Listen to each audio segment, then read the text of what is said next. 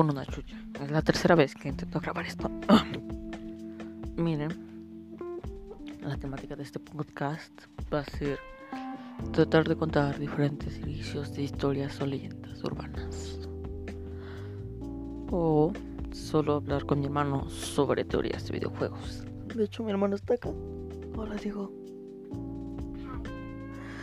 Entonces, lo que vamos a tratar de hacer es iniciar un pequeño podcast. Entonces, si no les gusta nuestro contenido, que no les importe, coman caca.